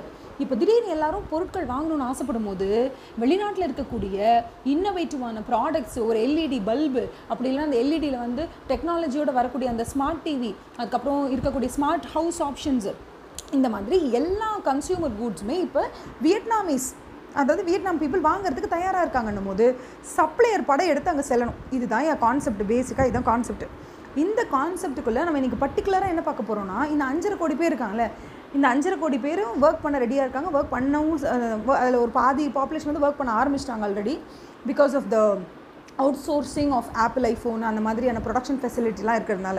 இதில் வந்து ரொம்ப ஸ்பெஷலான ஒரு விஷயம் என்ன அப்படின்னு கேட்டிங்கன்னா வெறும் டோட்டல் பாப்புலேஷன் இருக்காங்களா அவங்களோட கண்ட்ரியில் இருக்கக்கூடிய அந்த பத்து கோடி பேரில் வெறும் ஒரு ஹவுடியூ கால் ஒரு மூணு மூன்றரை லட்சம் பேருக்கு தான் பேங்க் அக்கௌண்ட்டே இருக்குது அப்படின்னா அந்த மூன்றரை லட்சம் பேருக்கு மட்டும் தான் பேங்க் அக்கௌண்ட் இருக்குது மிச்ச பேருக்கு பேங்க் அக்கௌண்ட் கிடையாது. கிரெடிட் கார்ட்ஸ் எத்தனை பேருக்கு இருக்கா? அப்படின்னு டோட்டலாக கிரெடிட் கார்ட்ஸ் வந்து எத்தனை பேர் இப்போ டென் க்ரோர் பாப்புலேஷன்னா த்ரீ அண்ட் ஹாஃப் க்ரோர் பாப்புலேஷனுக்கு பேங்க் அக்கௌண்ட் இருக்குது அதே மாதிரி அவ்வளோதான் வந்து கிரெடிட் கார்டு ஃபெசிலிட்டியும் இருக்குது ரொம்ப ரொம்ப ரொம்ப மீகரான ஒரு பர்சன்டேஜ் அளவுக்கு தான் கிரெடிட் கார்ட்ஸும் வச்சுருக்காங்க. அதாவது ஹவு யூ கால் அந்த கண்ட்ரி நீங்கள் வந்து எப்படி பேஸ் பண்ணி சொல்லணும் அது வந்து ஒரு கேஷ் எக்கானமின்னு சொல்லலாம். அதாவது முழுக்க முழுக்க முழுக்க கேஷை டிபெண்ட் பண்ணி செயல்பட்டு கொண்டிருக்கக்கூடிய ஒரு கண்ட்ரின்னு சொல்லலாம். இந்த கண்ட்ரியை இப்போ என்னவா மாற்ற எல்லாரும் முற்படுறாங்க அப்படின்னு கேட்டிங்கன்னா கேஷ்லெஸ் சொசைட்டியாக மாற்றினா எப்படி இருக்கும்? அதாவது எல்லாருக்கும் பேங்க் அக்கௌண்ட் ஃபஸ்ட்டு அப்படி இல்லை எல்லாரும் பேங்க் அக்கௌண்ட்டே ஓப்பன் பண்ண முடியலனா கூட அவங்க வந்து என்ன பண்ணுறாங்கன்னா இருக்கக்கூடிய பேங்க் அக்கௌண்ட் ஹோல்டர்ஸ்க்கு ஃபஸ்ட்டு அவங்க என்ன சொல்கிறாங்க இப்போ நம்ம இங்கே ஜிபே யூஸ் பண்ணுறோம்ல அந்த மாதிரி அங்கே ஒரு ஆப்பை இன்ட்ரடியூஸ் பண்ண போகிறாங்க அந்த ஆப்பை இன்ட்ரடியூஸ் பண்ணியாச்சு அப்படின்னு சொன்னால் அதை ஃபஸ்ட்டு யாருக்கு இன்ட்ரடியூஸ் பண்ணுவாங்கன்னா யங்ஸ்டர்ஸ்க்கு இன்ட்ரடியூஸ் பண்ணுவாங்க. டெக்னாலஜி அவங்களால தான் ஈஸியாக அக்செப்ட் பண்ண முடியும். ஒன்ஸ் அவங்க இந்த டெக்னாலஜி அக்செப்ட் பண்ணிட்டாங்கன்னா எந்த கடைக்கு போனாலும் வாங்கும்போது அவங்க என்ன பண்ணுவாங்கன்னா அந்த ஒரு ஜிபேயை நம்ம எப்படி இங்கே யூஸ் பண்ணி நம்ம வந்து பே பண்ணுறோமோ அது மாதிரி அவங்களும் அங்கே என்ன பண்ணுவாங்க அப்படின்னு சொன்னீங்கன்னா இங்கே ஜிபே இருக்கிற மாதிரி அங்கே வந்து மோமோ பேமெண்ட் ஆப்னு ஒன்று இருக்குது ஸோ அவங்க என்ன பண்ணுவாங்க? அந்த மோமோ பேமெண்ட் ஆப்பை யூஸ் பண்ணி அங்கே பே பண்ண ட்ரை பண்ணுவாங்க. ஸோ இப்போ வரவங்க எல்லாருமே நாங்கள் மோமோ ஆப்பில் தான் பே பண்ணுவோம். நாங்கள் மோமோ ஆப்பில் தான் பே பண்ணுவோம் வரக்கூடிய யங்ஸ்டர்ஸ் எல்லாரும் சொல்லிட்டாங்கன்னா இந்த கடை வச்சுருக்காங்க தெரியுமா? இந்த மாம் அண்ட் பாப் ஸ்டோர்னு சொல்லுவோம். ஸோ அந்த காலத்து சோல் ப்ரொப்ரைட்டர்ஷிப் ஒரு அந்த காலத்து அம்மா அப்பாலாம் கடை வச்சுட்டு அப்படியே உட்காந்துருப்பாங்க சீல் பண்ணிட்டு. அந்த மாதிரியான கடைகளுக்கு இப்போ இருக்கக்கூடிய யங்ஸ்டர்ஸ் போகும்போது கேஷ் பே பண்ணாமல் மோமோ ஆப் மூலயமா வி ரெடி டு பேயும் சொல்லும்பொழுது ஆட்டோமேட்டிக்காக இந்த பிஸ்னஸ் ரன் பண்ணிட்டு இருக்கக்கூடியவங்க அதிக அளவில் என்ன பண்ணுவாங்கன்னா தன்னுடைய ரெசிப்டை எதில் வாங்கிக்குவாங்க அப்படின்னு கேட்டிங்கன்னா த ரெசிப்ட் வந்து will be there is the amount that is received by the business வந்து will be in terms of bank money or நம்ம வந்து என்ன பண்ணலாம்னா அது வந்து கிரெடிட் மணியாக that is what e pay ba- is the all the payments e payment payments சிஸ்டமுக்கு நம்மளால் மாற முடியும் அப்படிங்கிறது தான் ஃபஸ்ட்டு ஸோ ஃபஸ்ட்டு நமக்கு வந்து இருக்கக்கூடிய பாப்புலேஷனை நீங்கள் வந்து மோமோ ஆப்புக்கு கொண்டு வரணும் இல்லை மோமோ பேக்கு கொண்டு வரணுன்றது ஃபஸ்ட்டு ஸ்டெப்பு ரெண்டாவது என்னென்னா இந்த மோமோ ஆப்புங்கிறது எந்த பொருள் வேணாலும் வாங்கலாம். தட் இஸ் ஃபார் எக்ஸாம்பிள் கீரை வாங்கலாம் ஓகேவா தக்காளி வாங்கலாம் வெங்காயம் வாங்கலாம் கறி வாங்கலாம் முட்டை வாங்கலாம் மீன் வாங்கலாம் எது வேணால் வாங்கலாம் இல்லை கடைக்கு போய் பிரியாணி வாங்கலாம். ஸோ நீங்கள் என்ன வேணால் சாப்பாடு வாங்கலாம். எதை வாங்கினாலும் இந்த மோமோ ஆப் யூஸ் பண்ணலாம். ஸோ இந்த மோமோ ஆப் அப்படிங்கிறது என்னென்னா இது வந்து வந்து ஒரு ஆல்ரவுண்டர் மாதிரி. இந்த ஆப்பை வந்து நீங்கள் வியட்நாமில் செமையாக ஃபேமஸ் பண்ண முடியும் அப்படி பண்ண முடியுமான்னு கேட்டால் கண்டிப்பாக பண்ண முடியும். ஏன்னா இந்த MoMo app is the future of Vietnam. Because வியட்நாமில் இருக்க ஃபைவ் அண்ட் ஹாஃப் க்ரோர் பாப்புலேஷனும் பேங்க் அக்கௌண்ட் ஓப்பன் பண்ணிட்டாங்க யங்ஸ்டர்ஸ் அத்தனை பேருமே மோமோ ஆப் யூஸ் பண்ண ஆரம்பிச்சிட்டாங்க டிஜிட்டைஸ் ஆகிட்டாங்க அப்படின்னு சொன்னால் மோமோ ஆப்போட யூசர் நம்பர் வந்து செம்மையாக இன்க்ரீஸ் ஆகும். ஸோ அந்த data base there is for example அந்த தெர் இஸ் அந்த கம்பெனி இருக்காங்க இல்லையா? That's the app which is similar to that of GPay here will be இங்கே ஜிபே ஆம் அமேசான் பே அந்த மாதிரி எல்லா பேவும் இருக்குல்ல அந்த மாதிரி அங்கே மோமோ ஆப்பும் செம்ம ஃபேமஸாக இருக்கும் இது ஒன் ஒரு ஒரு uh, பர்டிகுலர் ப்ரிடெக்ஸ்டில் நம்ம சொல்கிறோம் இன்னொரு ப்ரிடெக்ஸ்ட் என்ன அப்படின்னு கேட்டிங்கன்னா இப்போ இத்தனை பேர் கையிலையும் பல மில்லியன் டாலர்ஸ் அப்படியே புழங்குது இல்லையா? That is what is that I call அப்படின்னு கேட்டிங்கன்னா சைனாக்கு போய் இந்த டென் மில்லியன் டாலர்ஸ் இன்ஃபியூஸ் பண்ணுறதுக்கு பதிலாக அவங்க வியட்நாமில் இன்ஃபியூஸ் பண்ணியிருக்காங்கன்னா அந்த டென் மில்லியன் டாலர்ஸும் வியட்நாமில் இருக்கக்கூடிய அந்த அஞ்சரை கோடி பேர்கிட்ட தான் சுற்றிக்கிட்டு இருக்கு. ஏன்னா அவங்க தான் எம்ப்ளாயி இப்போ அவங்க என்ன பண்ணுவாங்க? இது எங்கடா செலவு பண்ணலான்னு பார்ப்பாங்களா? இப்போ நம்ம என்ன பண்ண போகிறோம்னா அவங்களுக்காக கூட்ஸ் அண்ட் சர்வீசஸ் அந்த ஊருக்குள்ளே கொண்டு போய் கொடுக்கணும். அதுக்கு முன்னாடி இவங்க என்ன சொல்கிறாங்கன்னா எல்லாருமே எது வாங்கணுன்னாலும் கடைக்கு போகிறாங்க பார்த்து பிடிச்சி வாங்கி அதுக்கு கேஷ் தான் கொடுத்துட்டு வராங்க. ஃபஸ்ட்டு இவங்க கேஷாக பே பண்ணுறாங்க பற்றி அதை மாற்றணும் ரெண்டாவது என்னத்தை மாற்றணும் அப்படின்னு கேட்டிங்கன்னா கடைக்கு போய் வாங்குறாங்களே அதை மாற்றணும் இப்போ இந்தியாவில் வந்து அமேசான் எவ்வளோ ஃபேமஸாக இருக்கோ அது மாதிரி அங்கே வியட்நாமில் என்ன பண்ண போகிறோம் அப்படின்னு சொன்னீங்கன்னா அங்கேயும் வந்து Amazon Pay that is what Amazon வந்து எப்படி இருக்கோ டெலிவர் பண்ணுறோம் இ காமர்ஸ் எப்படி வந்து செம்ம ஃபேமஸாக இருக்கும் ஃப்ளிப்கார்ட்டு மிந்த்ரா இந்த மாதிரி எப்படி இந்தியாவில் வந்து இ காமர்ஸ் செம்ம ஃபேமஸாக இருக்கும் அந்த மாதிரி வியட்நாமில் இதை இன்ட்ரடியூஸ் பண்ணணும் அப்படின்னு பத்து வருஷத்துக்கு முன்னாடியே ஒரு சாஃப்ட்வேர் இன்ஜினியர் நினச்சிருக்காரு அவர் என்ன தெரியுமா பண்ணியிருக்காரு? ஜஸ்ட் அமேசான்லேருந்து ஒரு பத்து புக்கு ஆர்டர் பண்ணியிருக்காரு. ஆர்டர் பண்ணிவிட்டு அவராக சாஃப்ட்வேர் இன்ஜினியர் தானே ஒரு கோடிங் எழுதியிருக்காரு. கோடிங் எழுதி ஒரு வெப்சைட் ஒன்று ஓப்பன் பண்ணியிருக்காரு. ஓப்பன் பண்ணிவிட்டு ஆன்லைனில் புக்ஸ் சேலுன்னு போட்டிருக்காரு. ஸோ ஆன்லைனில் அங்கே இருக்கக்கூடிய யூஸ் யூத் யாராவது அந்த மாதிரி வெப்சைட் யூஸ் பண்ணுறவங்க இந்த புக்கு வேணும்னு ஆர்டர் பண்ணுவாங்க. இவர் என்ன பண்ணுவார்? அவரோட டூ வீலர் எடுத்துக்கிட்டு அந்த புக் எடுத்துகிட்டு போய் டெலிவரி பண்ணிவிட்டு அவர் வந்து ஒரு பேமெண்ட் வாங்கிட்டு வருவார். இப்படி தான் வியட்நாமில் இருக்கக்கூடிய ஓகேவா வியட்நாமில் இருக்கக்கூடிய இந்த கம்பெனி வந்து ஸ்டார்ட் ஆச்சு. ஸோ இந்த சாஃப்ட்வேர் இன்ஜினியர் பேர் என்ன அப்படின்னு கேட்டிங்கன்னா ட்ரான் தாய் சன்னு ஓகேவா சன்னுன்னு வச்சுப்போமே எஸ்ஓஎன் டிஆர்ஏஎன் ட்ரான் என்ஜிஓசி அவர் எப்படி ப்ரொனவுன்ஸ் பண்ணுறது தெரியல எனக்கு Tran Thai Son whatever it is so இந்த சன் என்ன பண்ணுறாரு அப்படின்னா இவர் வந்து இந்த ஆப் ஒன்று இருக்குது தரிசி இப்போ நம்ம அமேசானிங் யூஸ் பண்ணுறோம் இல்லையா? அந்த மாதிரி வியட்நாமில் இந்த ஆப்புக்கு பேர் என்னன்னு கேட்டிங்கன்னா டிக்கி ஆப் ஓகே டிஐகேஐ திக்கி ஆப் இந்த திக்கி ஆப்பை அவர் டூ தௌசண்ட் டெனில் லான்ச் பண்ணியிருக்காரு. வெறும் ஃபைவ் தௌசண்ட் டாலர்ஸை மட்டுமே முதலீடாக வச்சு ஒரு வெப்சைட்டை டிசைன் பண்ணி அந்த வெப்சைட்டில் அவராகவே ஒரு ஒரு அவரே கோட் எழுதி ஒரு வெப்சைட்டை டிசைன் பண்ணி அவர் அமேசான்லேருந்து ஒரு ஒரு நூறு இங்கிலீஷ் புக்ஸை மட்டும் வாங்கி வச்சுக்கிட்டு அந்த இங்கிலீஷ் புக்ஸை வியட்நாமில் இருக்கக்கூடிய மக்கள் யாரெல்லாம் வந்து எந்த கஸ்டமர்லாம் அந்த புக்ஸ் வேணும்னு ஆர்டர் பண்ணுறாங்களோ அவங்களுக்கு அவர் மோட்டர் பைக் எடுத்துகிட்டு போய் டெலிவரி பண்ணிட்டு வரார். As of now in twenty twenty one that is in two thousand twenty ஒனில் Tiki has now employed three thousand hundred employees மூவாயிரத்தி நூறு எம்ப்ளாயீஸ் அந்த கம்பெனிக்கு இப்போதைக்கு இருக்காங்க. இது மட்டும் இல்லாமல் டிக்கி வந்து இப்போது state of the art warehouse management system அதாவது இந்த அமேசானுடைய ஃபேக்ட்ரிஸ்லலாம் நீங்கள் பார்த்தீங்க அப்படின்னு சொன்னால் பெரிய பெரிய ட்ராலி பெரிய பெரிய ஷெல்ஃபு அந்த திங்ஸ் எல்லாம் அரேஞ்ச் பண்ணுறதுக்கு அப்படியே ரொபாட் வச்சு இன்ஸ்ட்ருமெண்ட்ஸ் எல்லாம் வச்சு அப்படியே மேலே கீழெலாம் வேர் ஹவுஸில் இறங்கும்ல. அந்த மாதிரி வியட்நாமில் அந்த டிக்கி அப்படிங்கிற ஆப் க்ரியேட்டர் இப்போவே அந்த மாதிரி ரொபாட்டெல்லாம் யூஸ் பண்ணி தான் வேர் ஹவுஸ் எல்லாம் மேனேஜ் பண்ணுறாராம் அந்த வேர் ஹவுஸ் எல்லாம் மேனேஜ் பண்ணுறதுனால அவரால் அதிகமான டெலிவரிஸை சீக்கிரமாக கொடுக்க முடியுது. பிகாஸ் மெஷினே யூஸ் பண்ணாமல் ஃபுல்லாகவே மேனுவலாகவே நீங்கள் வந்து சரக்கெல்லாம் எடுத்து அடுக்கணும் கூட்ஸ் அண்ட் சர்வீசஸ் எல்லாத்தையும் நீங்கள் வந்து ப்ரா ப்ராப்பராக மேனேஜ் பண்ணணும்னா ரொம்ப கஷ்டம் மேனுவலாக செஞ்சால் ஆனால் மெஷின்ஸ் வச்சு இந்த கூட்ஸ் எல்லாம் ப்ராப்பராக அடுக்கிறது ஷெல்ஃபில் மேலே ஏற்றுறது இறக்குறது பேக் பண்ணுறது இதுக்கெல்லாம் மெஷின் யூஸ் பண்ணுறதுனால ஆல்ரெடி நம்பர் ஆஃப் டெலிவரிஸ் ஒரு நூறு டெலிவரி பண்ணிட்டு இருக்காருன்னா இப்போ அந்த டெலிவரி அப்படியே டூ ஹண்ட்ரட் டெலிவரிஸாக அவரால் இன்க்ரீஸ் பண்ண முடிஞ்சிருக்கான் ஸோ இவர் தான் வியட்நாமுடைய அமேசான் ஓகேவா? வியட்நாமோட அமேசான் யாருன்னா டிக்கி அவரை ஸ்டார்ட் பண்ண இயர் டூ தௌசண்ட் டென் வெறும் ஐயாயிரம் டாலரில் ஸ்டார்ட் பண்ணியிருக்காரு. நூறு இங்கிலீஷ் புக்கை தான் அமேசான்லேருந்து வாங்கியிருக்காரு. அதை வாங்கி தன்னோட பைக்லேயே விற்றுருக்காரு இப்போ அவர்கிட்ட மூவாயிரத்தி நூறு எம்ப்ளாயி இருக்குது இவரை சும்மா விடுவாங்கன்னு நினைக்கிறீங்களா? அமெரிக்காவிலேருந்து ஆஸ்திரேலியா வரைக்கும் இருக்கக்கூடிய அத்தனை பணக்கார பயலும் இவரை போய் காக்கா பிடிச்சி உங்களோட கம்பெனியில் நாங்கள் இன்வெஸ்ட் பண்ணுறோன்னு சொல்லி எல்லாரும் அதில் போய் ஷேர் ஹோல்டர்ஸாக மாறி அவங்க எல்லாமே தன்னுடைய அமெரிக்கன் டாலர்ஸை அவங்க கொண்டு போய் கொட்டுவாங்க. கொட்டி அதை அதுக்கப்புறம் வியட்நாம் கரன்சியாக மாற்றி அந்த கண்ட்ரிக்குள்ளே மிகப்பெரிய அளவில் பெரிய பெரிய ஃபேக்ட்ரிஸும் பெரிய பெரிய சப்ளை செயினும் நிறைய அளவில் எம்ப்ளாயிஸை எம்ப்ளாய் பண்ணி எப்படியாவது இந்த அஞ்சரை கோடி பேர்கிட்ட இருக்கக்கூடிய அந்த எட்டு மில்லியன் டாலரோ இல்லை பத்து மில்லியன் டாலரோ எப்படி வியட்நாமுக்கு இந்த ரீசெண்ட் இயர்ஸில் அதிக அளவில் ப்ரொடக்ஷன் ஃபெசிலிட்டி வந்திருக்கோ அந்த ப்ரொடக்ஷன் ஃபெசிலிட்டி மூலிமா அந்த கண்ட்ரிக்கு கிடைக்க பெற்ற அந்த இன்கம்மை மக்கள் யூஸ் பண்ண ரெடியாக இருக்காங்க. அந்த இன்கம்மை யூஸ் பண்ண ரெடியாக இருக்க மக்கள்கிட்டேருந்து இருக்கக்கூடிய பணம் இருக்குல்ல அந்த பணம் தான் இந்த டிக்கியோடைய ரெவென்யூ பொட்டென்ஷியல் ரெவென்யூ இந்த டிக்கி என்ன பண்ணணும்னா அந்த பொட்டென்ஷியல் ரெவென்யூவை அவங்ககிட்டேருந்து வாங்கணும். இதை வந்து அழகாக டிசைன் பண்ணுறதுக்காக இன்னும் அதிகமாக கேபிட்டல் வேணும் இந்த சப்ளை செயின் இன்க்ரீஸ் பண்ணணும் வேர் ஹவுஸில் வந்து ஸ்பீடப் பண்ணணும் எல்லா ப்ராசஸையும் அப்புறம் கோடெலாம் கரெக்டாக எழுதணும். அப்புறம் கூகுள் மேப் சர்வீசஸ் அங்கே எடுத்துகிட்டு போகணும். மேப் சர்வீசஸ் இன்னும் ப்ரிசைஸாக இருக்கணும். ஃபைவ் ஜி டெக்னாலஜி எடுத்துகிட்டு போகணும். இப்படின்னு நீங்கள் எந்த மாதிரியான மாடியூலெல்லாம் அங்கே இருக்கக்கூடிய டிக்கியை நீங்கள் என்ஹான்ஸ் பண்ணணும்னு நினைக்கிறீங்களோ அந்த என்ஹான்ஸ் பண்ணுறதுக்கு அமெரிக்காலேருந்து ஆஸ்திரேலியா வரைக்கும் அத்தனை பேருமே இந்த டிக்கியோட ஓனர் இருக்கார் இல்லையா? தட் இஸ் அந்த தாய் சன் சொன்ன இல்லையா?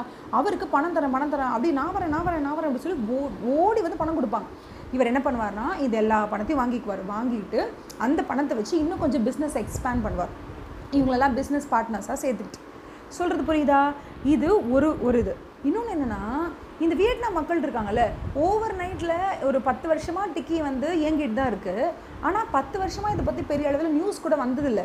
ஆனால் இப்போ ஏன் ரொம்ப ஜாஸ்தியாக வருதுன்னா இந்த தாய் சன் சொல்கிறாரு அதாவது டிக்கியோட ப்ரமோட்டர் என்ன சொல்கிறாருன்னா லாஸ்ட் டென் இயர்ஸாக நான் இந்த அளவுக்கு அதிகமான டிமாண்டை பார்த்ததே இல்லை.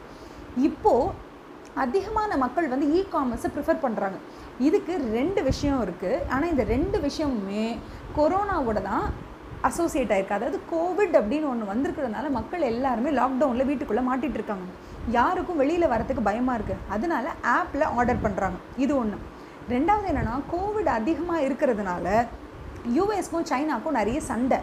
அதனால யூஎஸ் என்ன பண்ணுறாங்கன்னா மெஜாரிட்டி ஆஃப் த ப்ரொடக்ஷன் ஃபெசிலிட்டியை சைனாலேருந்து மாற்றி வேறு ஏதாவது கண்ட்ரிக்கு போக முடியுமான்னு தேடிக்கிட்டு இருக்காங்க. இந்த ரெண்டு ஃபேக்டரும் காம் அதாவது காம்போவில் ஒன்றா ஜாயின் பண்ணி சைனாலேருந்து பாதி ப்ரொடக்ஷன் ஃபெசிலிட்டிஸ் வியட்நாமை தேடி வரவும். வியட்நாமில் இருக்கிற மக்களுக்கு அதிகமான இன்கமும் கிடச்சி ப்ளஸ் கோவிட்னால் லாக்டவுன்லையும் இருக்கும் பொழுது மக்கள் எல்லாருமே இந்த மோமோ ஆப்பை யூஸ் பண்ணி பே பண்ணவும் ரெடியாக இருக்காங்க வீட்டுக்குள்ளேயே உட்காந்துக்கிட்டு அதே மாதிரி டிக்கி ஆப்பை யூஸ் பண்ணி அவங்களுக்கு தேவையான வெஜிடபிள்ஸ் ஃப்ரூட்ஸு அவங்களுக்கு தேவையான இப்போ நம்ம எப்படி லிஷியஸ் ஆப்பில் வந்து இங்கே மீட்டு சிக்கனில் வாங்குறோமோ அந்த மாதிரி எல்லா பொருட்களையும் அவங்க ஆன்லைனில் வாங்குறதுக்கு ட்ரை பண்ண ஆரம்பிச்சிட்டாங்க. விச் மீன்ஸ் கோவிட் அப்படிங்கிறது உலகத்தில் இப்போ மிகப்பெரிய ப்ளோ தான். ஹியூமனிட்டிக்கு வந்து மிகப்பெரிய ஒரு பேரிடர் தான். யாருமே அதை இல்லைன்னு மறுக்கவே இல்லை. ஆனால் அதுலேயும் ஒரு பாசிட்டிவ் ஆப்பர்ச்சுனிட்டியை கண்டுபிடிச்சி ஒரு கண்ட்ரி இந்த அளவுக்கு வளர்ந்துட்டு இருக்கு அப்படிங்கிறது தான் நிதர்சனமான உண்மை அப்படிங்கிறது தான் இங்கே வந்து நம்ம டாக்குமெண்ட் பண்ணுறோம் ஸோ இந்த வியட்நாமில் இருக்கக்கூடியவங்க எல்லாருமே அப்படியே இப்போ நம்ம என்ன பண்ணுவோம்னா அமேசானில் ஏதோ ஒரு பொருள் ஆர்டர் பண்ணுறோம்னு வச்சுக்கோங்களேன். நம்ம வந்து ஃபார் எக்ஸாம்பிள் ஒரு ஒரு ஃபிலிப்ஸில் வந்து ஒரு ட்ரிம்மர் ஒன்று ஆர்டர் பண்ணுறீங்கன்னு வச்சுக்கோங்களேன். அந்த ட்ரிம்மர் வந்து வருது. தௌசண்ட் ருபீஸ் பே பண்ணி ஆன்லைனில் பே பண்ணிடுறீங்க ட்ரிம்மர் வருது. டெலிவரி பாய் வரான். நீங்கள் வந்து வந்தோடனே டெலிவரி ஏஜென்ட் வந்தோடனே என்ன சொல்வீங்க? ஆனால் அங்கேயே வச்சுட்டு போயிடுங்க நான் நான் எடுத்துக்கிறேன். யூஸ்வலி நான் அப்படி தான் சொல்லுவேன் நீங்கள் அங்கே வச்சுருங்க அப்படின்னு. ஸோ வச்சுட்டு அவங்க போயிடுவாங்க. அதுக்கப்புறம் நம்ம கையில் க்ளவுஸ்லாம் மாட்டிக்கிட்டு அதுக்கப்புறம் அந்த பொருளை போய் எடுத்துகிட்டு வந்துட்டு அதில் சானிடைசர்லாம் ஸ்ப்ரே பண்ணி அதெல்லாம் ப்ரொடெக்ஷன் பண்ணி அப்புறம் பொறுமையாக நம்ம எடுப்போம். இதில் வந்து என்னென்னா ஒரு பார்ட் நீங்கள் எப்படி பார்க்கலாம்னா நம்ம ரொம்ப ஹைஜீனிக்காக இருக்கும் அப்படின்னு எடுத்துக்கலாம். ஆனால் நான் என்ன சொல்ல ட்ரை பண்ணுறேன்னா இப்போ டெலிவரி ஏஜென்ட் வராருன்னு வச்சுக்கோங்களேன். நான் ஒரு என்ன ஆர்டர் பண்ணியிருந்தேன் ஐ ஹவ் ஆர்டர்ட் ஒரு ஒரு லைட் ஒன்று பெரிய லைட் அதாவது வீட்டுக்கு வந்து டெக்கரேட்டிவ் பீஸ் லைட் ஒன்று ஆர்டர் பண்ணியிருந்தோம். ஸோ அது வந்து வந்துச்சு. வந்தோடனே என்ன சொன்னேன் இங்கே அங்கேயே வச்சுருங்கண்ணா நாங்கள் ஃபஸ்ட் ஃப்ளோரில் இருக்கோம். ஸோ நான் என்ன சொன்னேன் அவங்க கிட்டனா நீங்கள் கிரவுண்ட் ஃப்ளோரில் வச்சுட்டு போயிடுங்கண்ணா அப்படின்னு நான் சொல்லிட்டேன். அவங்க வச்சுட்டு போயிட்டாங்க. நான் ஈவினிங் தான் போய் அதை எடுத்தேன். ஏன் வந்து இவ்வளோ லெத்தாச்சிக்காக நம்ம இருக்கோம் அப்படின்னா the trust that we have on Amazon Amazon agent வராரு அந்த பொருள் அங்கே வச்சுட்டு போயிருக்காருன்னா பொருள் உள்ளே இருக்கும். இல்லாமல் எங்கே போகுது? அப்படியே பொருள் இல்லைனாலும் ஃபோட்டோ எடுத்து அமேசானுக்கு ஒரு ஃபோட்டோ அனுப்பிச்சிங்க மாதிரி பொருளே இல்லைன்னு சொன்னால் நான் பொய்யே சொன்னால் கூட அதாவது பொருள் நிஜமாக டெலிவரி ஆயிருக்கு. ஆனால் நான் உள்ளே உள்ளே இருந்து பொருள் எடுத்து என்னோட லாக்கருக்குள்ளே வச்சுக்கிட்டு என்னோடய பீரோக்குள்ளே வச்சுக்கிட்டு வெறும் டப்பாவை ஃபோட்டோ எடுத்து உங்கள் ஏஜென்ட்டை ஏமாத்தினா நான் ஃபோட்டோ எடுத்து அமிச்சேன்னா அடுத்த செகண்டு அமேசான் என்ன தெரியுமா பண்ணுவான் எனக்கு புது ப்ராடக்ட்டை அனுப்பி வைப்பான். இந்த நம்பிக்கை இருக்குல்ல. இந்தியன் இ காமர்ஸ் கம் கன்சியூமர்ஸ்க்கு இந்த நம்பிக்கை இருக்குது ஏதாவது ப்ராப்ளம்னா அமேசான் அதை தீர்த்து வைக்கும். ஏதாவது ஒரு ப்ராப்ளம்னா அதை ரீப்ளேஸ் பண்ணி கொடுக்கும். இஃப் த குட் வந்து is not working it will help us அந்த twenty four seven customer support and ட்ரஸ்ட்டை Amazon இங்கே ஏர்ன் பண்ணியிருக்கல அதனால தான் நம்ம ஏஜென்ட் வந்தாருன்னா வச்சுட்டு போங்க நான் எடுத்துக்கிறேன் நம்ம சொல்கிறோம் ஆனால் வியட்நாமில் என்ன தெரியுமா பண்ணுறாங்களாம் இப்போலாம்? ஆர்டர் டிக்கியில் ஆர்டர் பண்ணுவாங்களாம். ஆர்டர் பண்ணிவிட்டு மோமோ ஆப்பில் பே பண்ணிவிடுவாங்க அப்படியே. பே பண்ணிவிட்டு கூட் கொண்டு வந்தாங்கன்னா டெலிவரி பாய் என்ன பண்ணுமா டெலிவரி ஏஜென்ட் வந்து அங்கே நிற்கணுமா நின்று அவங்க வந்து வாங்குறாங்கல்ல அந்த பார்சல் வாங்குறவங்க என்ன பண்ணுவாங்களா நீ வெயிட் பண்ணப்பா அப்படின்னு சொல்லி பிரித்து உள்ள பொருள் இருக்கான்னு பார்த்து இப்போ லைட்டு வாங்குறாங்கன்னா அந்த லைட்டை ஃபிக்ஸ் பண்ணி ஒர்க் பண்ணதான்னு பார்த்துட்டு தான் ஏஜென்ட் அனுப்புகிறாங்களாம் ஏன்னா வியட்நாம் பீப்புள் இந்த இ காமர்ஸ்க்கு ரொம்ப புதுசு ஆல்தோ டிக்கி வந்து has been in operation for more than ten years அப்படின்னா கூட இப்போ தான் பெருவாரியான மக்கள் வந்து இந்த இ காமர்ஸ்குள்ளே நுழையிறாங்க. அதனால அங்கே இருக்கிற மக்கள்லாம் என்ன பண்ணுவாங்களா ஏஜென்ட்டை நிப்பாட்டி வச்சு ஒர்க் அவுட் ஆகுதான்னு செக் பண்ணிவிட்டு உள்ள ப்ராடக்ட் இருக்கான்னு செக் பண்ணிட்டு தான் அனுப்புவாங்களாம். இதனாலேயே வியட்நாமில் இருக்கக்கூடிய டெலிவரி ஏஜென்ட் எல்லாருக்குமே number of deliveries they could make per டேங்கிறது இந்தியாவை கம்பேர் பண்ணும்போது ரொம்ப ரொம்ப ரொம்ப கம்மியாக இருக்குது அப்படின்னு சொல்கிறாங்க அப்படின்னா என்ன அர்த்தம்னா வியட்நாமில் இருக்கவங்க இப்போ தான் ஃபஸ்ட்டு ஃபஸ்ட்டு இ காமர்ஸ்க்கு பழகுறாங்க. So this is the initial phase way Vietnam people trying to get into the அந்த இ காமர்ஸ் ஆம்பிட்குள்ளே வரத்துக்கு இதுதான் அவங்க வந்து ட்ரை பண்ணிகிட்ருக்காங்க இருக்காங்க. இப்போ என்ன பண்ணுவாங்களா இந்த தட் இஸ் டெலிவரி ஏஜென்ட் வந்து தேல் பி ஹேவிங் ஏர்பாட் இருக்கும். ஏர்பாட் வச்சு நான் இங்கே வந்துட்டுருக்கேன் இங்கே வரேன் அப்படின்னு சொல்லிடுவாங்க. ஸோ அந்த வீட்டுக்குள்ளேருந்து ஆளுங்க வருவாங்க. வெளியில் வந்துட்டு அந்த பொருளை எப்படி இருக்குது என்ன ஏதுன்னு பார்த்துட்டு ஓகே அப்படின்னு சொன்னால் தான் வந்து பணமே பே பண்ணுவாங்க. ஸோ அதே மாதிரி இங்கே எப்படி வந்து நம்ம வந்து ப்ரைம் ஹவர்ஸ்ன்னு இருக்கும். அமேசான் ப்ரைம் ஹவர்ஸ்ன்னு இருக்குல்ல அங்கே வந்து அதுக்கு பேர் ஹண்டிங் ஹவர்ஸ் அப்படின்னு போட்டுருவாங்க. அந்த ஹண்டிங் ஹவர்ஸில் எல்லாத்தையுமே டீப் டிஸ்கவுண்ட் ஒரு ஹண்ட்ரட் ருபீஸ் பொருள் டூ டுவெண்ட்டி ருபீஸ்க்கு ஹண்ட்ரட் ருபீஸ் பொருள் டென் ருபீஸ்க்குன்னு போட்டு டீப் டிஸ்கவுண்ட் கொடுத்து ஃபஸ்ட்டு மக்களை வாங்க வைக்கிறதுக்காக செம்ம டீப் டிஸ்கவுண்ட் கொடுத்து கன்சியூமர் பேஸை இன்க்ரீஸ் பண்ணுறாங்க இதுதான் வந்து நம்ம ப்ரைம் ஹவர்ஸ்ன்றது அவங்க வந்து ஹவுடியூ கால் அவங்க வந்து ஹண்டிங் ஹவர்ஸ் அப்படின்னு சொல்கிறாங்க லாஸ்ட் ஃபோர் இயர்ஸில் மட்டுமே கிட்டத்தட்ட டூ பில்லியன் டாலர்ஸ் அளவுக்கு யுனைடெட் ஸ்டேட்ஸ் வந்து United States and other very big countries வந்து ஹேவ் இன்வெஸ்டட் இன் வியட்நாம் அதுதான் உண்மையும் கூட. இப்போ இது மட்டும் இல்லாமல் அமேசான் என்ன பண்ணுறாங்க அப்படின்னு கேட்டிங்கன்னா அமேசான் அதுக்கப்புறம் வார்பர்க் பெயின்கர்ஸ் அதுக்கப்புறம் ஜேடி டாட் காம் அப்புறம் சிங்கப்பூரோட சி லிமிட்டட் அந்த ஷாப் சி லிமிட்டட் ஷாப் இவங்க எல்லாருமே இந்த கண்ட்ரியோடைய மிடில் கிளாஸோட க்ரோத்தை நம்பி தான் இருக்காங்க. இவங்க எல்லாருமே they're looking forward that as நம்மளும் வந்து இந்த வியட்நாமுடைய மிடில் கிளாஸோட பூம் இப்போ நடந்துட்டுருக்கு. தட் இஸ் நிறைய பேர் இப்போ சம்பாதிக்க ஆரம்பிச்சிட்டாங்க. அப்பா மட்டும் சம்பாரிச்சிருந்த இடத்துல இப்போ ஃபுல் ஃபேமிலியுமே நாலு பேருமே சம்பாதிக்க ஆரம்பிச்சிட்டாங்க. இப்போ இந்த க்ரோயிங் மிடில் கிளாஸுடைய அந்த economic that is economical economical இல்லை எக்கானமிக் பூம்னு சொல்லுவோம் இல்லையா? அந்த பூமை நம்ம டெஃபினட்டாக வந்து மானிட்டைஸ் பண்ணணும் அப்படிங்கிறதுக்காக நிறைய அமெரிக்கன் கம்பெனிஸ் லைன் கட்டி நிற்கிறாங்க இது மட்டும் கிடையாது இன்னும் அஞ்சே வருஷத்தில் அதாவது வித்தின் டூ தௌசண்ட் டுவெண்ட்டி ஃபைவுக்குள்ளே ஆனு அதாவது வந்து ஒவ்வொரு வருஷமும் முப்பது பர்சன்ட் அளவுக்கு இந்த இ காமர்ஸோட பிஸ்னஸ் க்ரோ ஆகும் அப்படின்னு கூகுள் வந்து தன்னோட ரிசர்ச் பேப்பரில் ஸ்டடி பேப்பரில் வந்து பப்ளிஷ் பண்ணியிருக்காங்க விச் மீன்ஸ் வருஷத்துக்கு முப்பது பர்சன்ட் இன்க்ரீஸ் ஆச்சுன்னா இன்னும் அஞ்சு வருஷத்தில் இந்த இ காமர்ஸ் பிஸ்னஸோடைய டோட்டல் டேர்ன் ஓவர் நீங்கள் பார்த்தீங்கன்னா கிட்டத்தட்ட ஐம்பத்தி ரெண்டு பில்லியன் டாலர் அளவுக்கு இன்க்ரீஸ் ஆகும் அப்படின்னு சொல்லியிருக்காங்க ஸோ இந்த பேண்டமிக் டைமில் டிக்கி ஆப்புடைய யூசேஜும் ஜாஸ்தியாக இருக்குது மக்கள் வந்து அதிகமாக அதாவது முக்கியமாக வியட்நாமோட வியட்நாமில் வந்து ரெண்டு சிட்டிஸ் இருக்கும். அந்த ரெண்டு சிட்டியில் தான் அதிகமான அளவு மக்கள் வந்து என்ன பண்ணுறாங்க அப்படின்னு கேட்டிங்கன்னா இந்த டூ ஹவர் டெலிவரி சிஸ்டம் இல்லைனா எக்ஸ்பிரஸ் டெலிவரி சிஸ்டம் இங்கே எப்படி வந்து ப்ரைம் மெம்பர்ஸ்க்கெலாம் இருக்கும் அமேசானில் அந்த மாதிரி எக்ஸ்பிரஸ் டெலிவரி சிஸ்டம் அதுக்கப்புறம் அங்கே இருக்கக்கூடிய எக்ஸ்க்ளூசிவாக அங்கே சப்ஸ்கிரைபர்ஸ் இருப்பாங்க இல்லையா? டிக்கி ஆப்புக்கு சப்ஸ்கிரைபர்ஸ் இருப்பாங்க. அதுக்கு பே பண்ணுறவங்க இருப்பாங்க. அந்த மாதிரி அவங்களுக்கான ஸ்பெஷலைஸ்ட் ஆஃபர்ஸ் எல்லாம் அங்கே ரன் ஆகிட்டுருக்கு இது மட்டும் கிடையாது. எப்படி இங்கே அமேசான் ஒரு கம்பெனி இருக்குது அந்த அமேசான் அப்படிங்கிற கம்பெனியில் நிறைய கூட்ஸ் அண்ட் சர்வீசஸ் சும்மா ப்ளேஸ் பண்ணியிருப்பாங்க. அதை நம்ம போய் வாங்கலாம். வாங்கும்போது நம்ம ஜிபே யூஸ் பண்ணி பே பண்ணுறோம் இல்லை அமேசான் பே யூஸ் பண்ணி பே பண்ணுறோமோ அப்போது இந்த பிஸ்னஸ்க்கு உங்களுக்கு தேவையான உபகரணங்கள் என்ன அப்படின்னு நீங்கள் கேட்டிங்கன்னா அமேசான் மாதிரியான ஒரு டெக்னிக்கல் ஜெயண்ட் அங்கே வேணும். அதுதான் அங்கே டிக்கி ஆப்புன்னு இருக்குது அதுக்கப்புறம் அங்கே இருக்கக்கூடிய கூட்ஸ் அண்ட் சர்வீசஸை ப்ளேஸ் பண்ணுறதுக்கு ஒரு ஆள் வேணும். ஃபார் எக்ஸாம்பிள் இப்போது நமக்கு விற்கக்கூடிய பொருட்கள் எல்லாருமே யார் விற்கிறாங்க? சிந்தால் சோப் நம்ம இது வரைக்கும் வாங்கிக்கிட்டு தான் இருந்தோம்.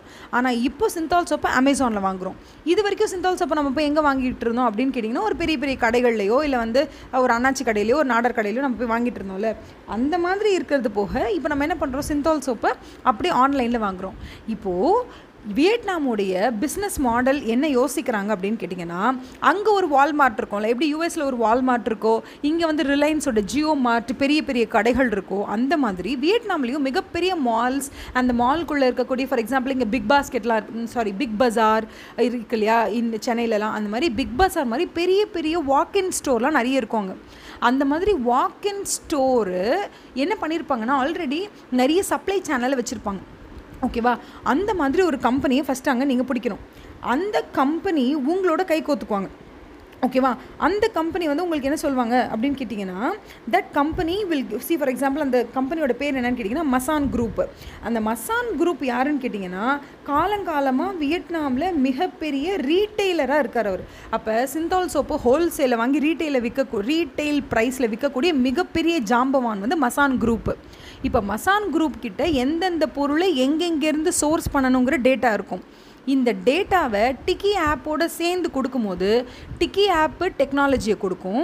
மசான் குரூப் வந்து எந்தெந்த பொருளை எங்கெங்கேருந்து சோர்ஸ் பண்ணணுங்கிற டெக்னாலஜி அண்ட் டேட்டாவை கொடுக்குது. தட் இஸ் மசானுக்கு அந்த நாலேஜ் இருக்குது ஒரு பத்து வருஷமாக இருபது வருஷமாக இந்த பிஸ்னஸ்லேயே இருந்து எந்தெந்த ப்ராடக்ட் எந்தெந்த சோர்ஸ்லேருந்து நீங்கள் வாங்கினீங்கன்னா எவ்வளோ குறைச்சல் விலைக்கு கிடைக்கும்ன்ற அளவுக்கு எல்லா நாலேஜும் யாருக்கு இருக்கும்னு கேட்டிங்கன்னா மசான் குரூப்புக்கு இருக்குது ஸோ மசான் குரூப் வந்து மிகப்பெரிய அண்ணாச்சி கடைன்னு வச்சுக்கோங்களேன். அந்த மிகப்பெரிய அண்ணாச்சி கடையோடைய நாலேஜ் வந்து என்னென்னா where to source the goods at lowest price Tiki ஆப்போட ப்ளஸ் பாயிண்ட் என்னன்னு கேட்டிங்கன்னா அந்த software using which you can connect the consumer and the source point இப்போ இந்த மசான் குரூப்பு டிக்கி ஆப்பு அதுக்கப்புறம் பேமெண்ட் பண்ணணும்ல மோமோ ஆப்பு இந்த மூணு பேரும் சேர்றாங்க.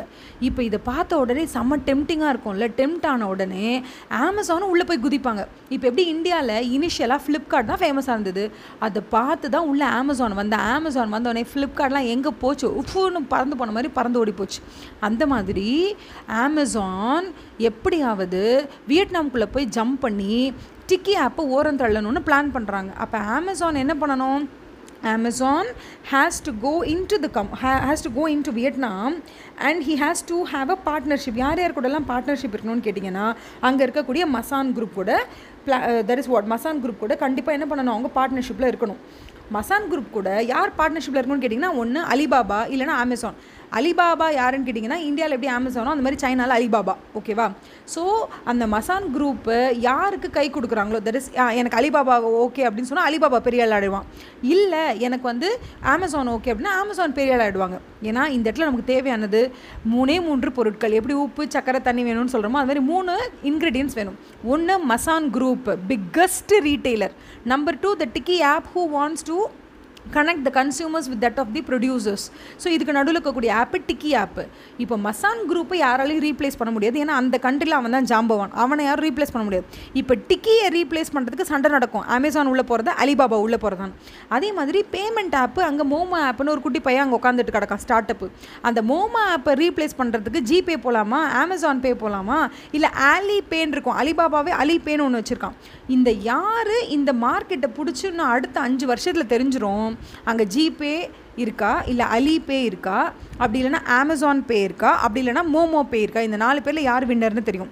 அதே மாதிரி மசான் குரூப்போடைய பேசிக் நாலேஜ் அந்த ஹெல்ப்பை வச்சு அங்கே யார் ஷைன் பண்ண போகிறா டிக்கி ஆப்பா இல்லை அமேசானா இல்லை அலிபாபாவா இல்லை லசாடாவா அப்படிங்கிறது தெரிஞ்சிடும் இதுதான் பூமிங் வியட்நாமுடைய இ காமர்ஸ் பேக்ரவுண்டை வச்சு நான் உங்களுக்கு சொல்லணும்னு நினச்ச சில இன்ஃபர்மேஷன் இது உங்களுக்கு வந்து ரொம்ப என்ன சொல்கிறது ரொம்ப என்டர்டெய்னிங்காகவும் ரொம்ப எஜுகேஷ்னலாகவும் இருக்கும் அப்படின்னு நான் நம்புகிறேன் please do subscribe to the channel and please do appreciate the content உங்களுக்கு கண்டென்ட் ரொம்ப பிடிச்சிருக்கனாலும் சொல்லுங்கள் இல்லை உங்களுக்கு வேறு ஏதாவது என்ன சொல்கிறது வேறு ஏதாவது ஜானரில் வேறு ஏதாவது இன்ஃபர்மேஷனை உங்களுக்கு வந்து கேட்கணும் இல்லை இதெல்லாம் பற்றி நான் தெரிஞ்சுக்கணும்னு ஆசைப்பட்றேன் அப்படின்னு சொன்னாலும் நீங்கள் காமெண்ட் செக்ஷனில் போடுங்க. Thank you so much for your overwhelming response already have a great day thank you bye